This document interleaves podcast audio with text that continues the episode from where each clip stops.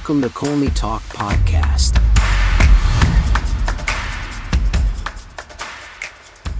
Hello, everyone. Hope you're doing well. Welcome back to another episode of Colney Talk Podcast, the bite size show. I'm your host, Alex. First time guest, happy to have you here. And to my returning listeners, thanks for joining me.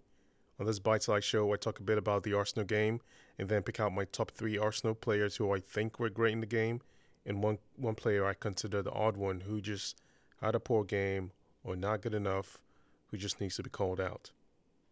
Apologies for bringing this out late we all operate injured one form or the other, so I just had to push on. Arsenal hosted Brighton, a thorn on our side. It's a well coached team, Brighton, that is. So this was a must win for sure to help us get off this air quotes here bug that we have faced, you know, when we come up against this De Zerbi's team. Really well formidable. So we knew there was a lot of tension coming in unchanged in Arsenal's lineup as the game started. Arsenal were just programmed to play ultra fast and aggressive. Zinchenko in different positions up in the field is always interesting. And here's my hot take I think we should go for another left back behind Timber and just permanently move Zinchenko in the midfield for real because he's so good up there when he slides in. He does a lot and affects the game so much that I don't think there's any other player in the team that plays exactly the kind of role and influence that Zinchenko brings. Saka was feasting early on, and James Milner was on the menu. Brighton were so lucky we hadn't scored from Saka's cross in the box and a few other chances. Arsenal had that bounce in the game early, and it stayed on, putting Brighton through the screws in terms of ultra high press and forcing them in different situations. This was unlike anything I've seen in terms of an effective press and how we were able to just subdue them and take charge of the game. But Brighton, credit to them, equally got warm the game, played a little bit in our own half. At least that gave us a sense of how good Brighton is and how they were comfortable managing the situation that they they were dealing with, even though it wasn't all that comfortable for them. Saka was on the ball a lot, and the game flow was in high rhythm with two good shots attempts from Odegaard and Saka.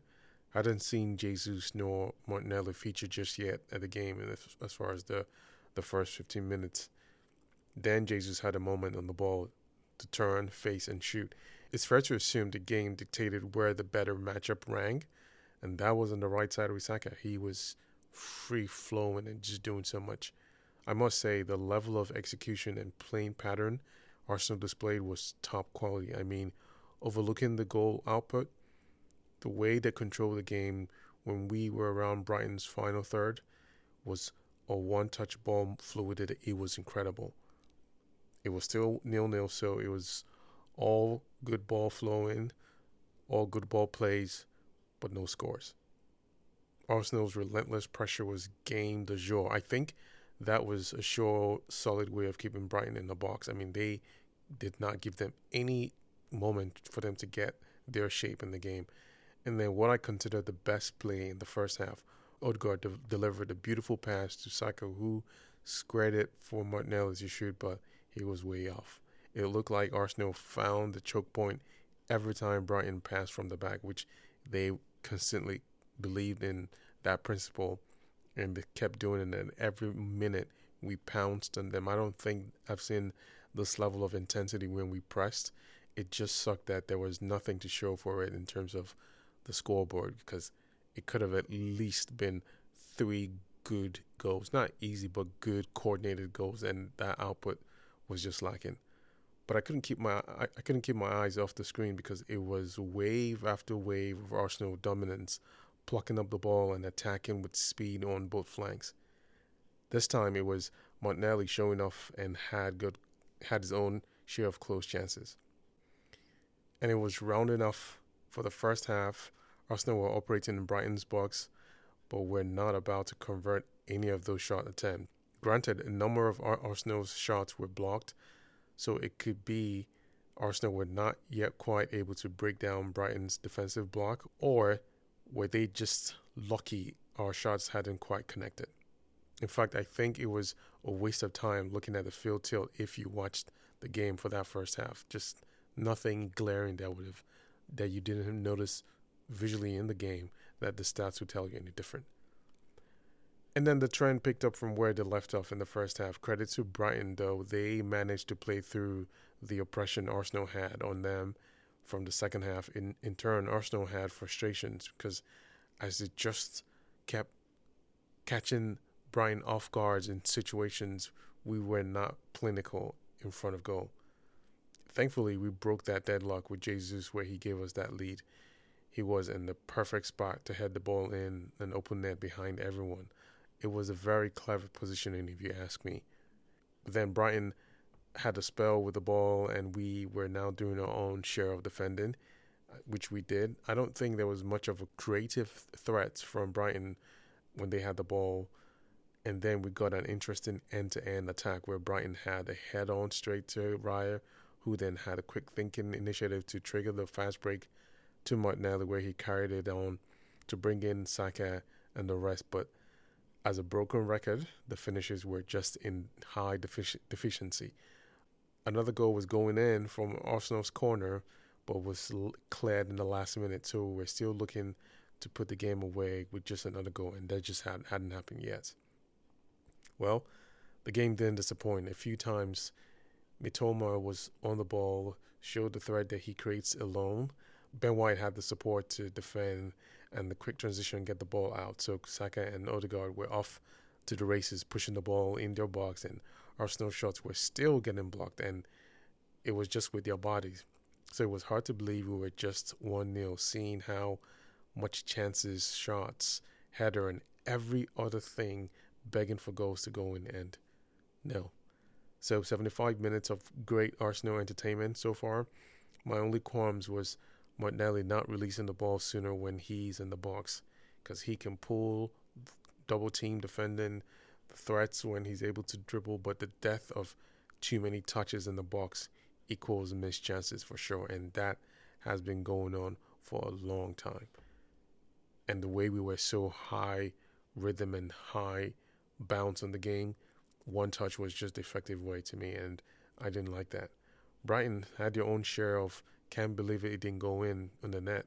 Arsenal were totally cut out on that play, and it was very clear goal if it had hit in the right angle. So that was their own their own situation of not getting a chance. Five minutes into the 90, Arsenal were playing were playing off the ball and and defending Brighton's shots with their bodies as well. Still one 0 so we were the team doing a bit of more defending this time, which was quite uncomfortable knowing how we just had that one 0 lead, and that's no lead, especially in the Premier League and teams like this, and just not having that comfort of putting the game away, which we've suffered in different situations. Then finally, we, we sealed the game with an intricate movement deep from our half. Trossard and Odegaard prepared the meal for Eddie and Kai Havertz to pick up. Lovely goal. I mean, this was game, set, match. The job was done. You know, brought the, we brought the subs on and we controlled the game until the final whistle. This was the second goal we needed. Although yes, it came late. You can't complain for that, but it was it was a needed goal and at least to represent how good we were for that game. So it, it was it was it was awesome. It was a brilliant game by Arsenal. Serious domination, top class in attack. Did not give Brighton a sniff in the first half at all. It was mostly the second half where they fought to get a foothold, and Arsenal's performance just was levels above, not giving them any moment to show what they're made of in terms of their own attacking position or how they usually play. And, and for me, these were my top three performers. First player, birthday boy, Captain Odegaard. You can tell he wanted to score, but more than anything else, he was the catalyst to drive our attack. Light on his feet, dribbling out of this world, just so elevated in his playing playing style and rhythm. Really frustrating that he didn't get a chance to see a couple of his shots connect. So um, I, th- I think maybe that robbed him of his opportunity to get that goal. But he was just amazing. Second player Saka from the start of the game, it looked like he was going to do damage. Well, in so many fashions, he was purely unstoppable. He brought Jesus to the action with some of his crosses.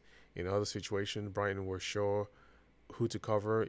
They were not. They didn't know how much they had to cover for for Saka, but it, it was just madness. But he was he was he was great. He was great. Third player, maybe you might not like this pick, but I think Zinchenko for me was quality. He did not do the flashy plays, but he was impressive with his passing and contributed a lot to keep the attacking run stay on course. From his positioning and redistribution of the ball, he has done that in so many games exactly the same way I've described. But I mean, it, you just can't outlook this. It, he, he was just so good. And for me, as good as Tomiyasu or Timber is, I don't think anyone comes close to how powerful his influence on the attacking runs are, and when he's on it, he is really on it. But I'll still give special mentions to Declan Rice and Jesus. They were just phenomenal, but I just had to call out this top three for me. Thankfully, no odd player today. I think Arsenal's defense was offense in terms of nuclear pressing and we had on Brighton did not give them space to breathe not a chance to attack, which if they did, we surely would have suffered a lot with their two main players. I think to me, Mitoma and Ferguson, they were fully neutralized, so we didn't give them any opening at all. And for the most part, that is no easy deal. Like that is some humble spanking f- that we showed um, Brighton. A great win, another important three points. Now we turn our sights to Anfield. I'll wrap it here. Until then, speak to you soon. Take care.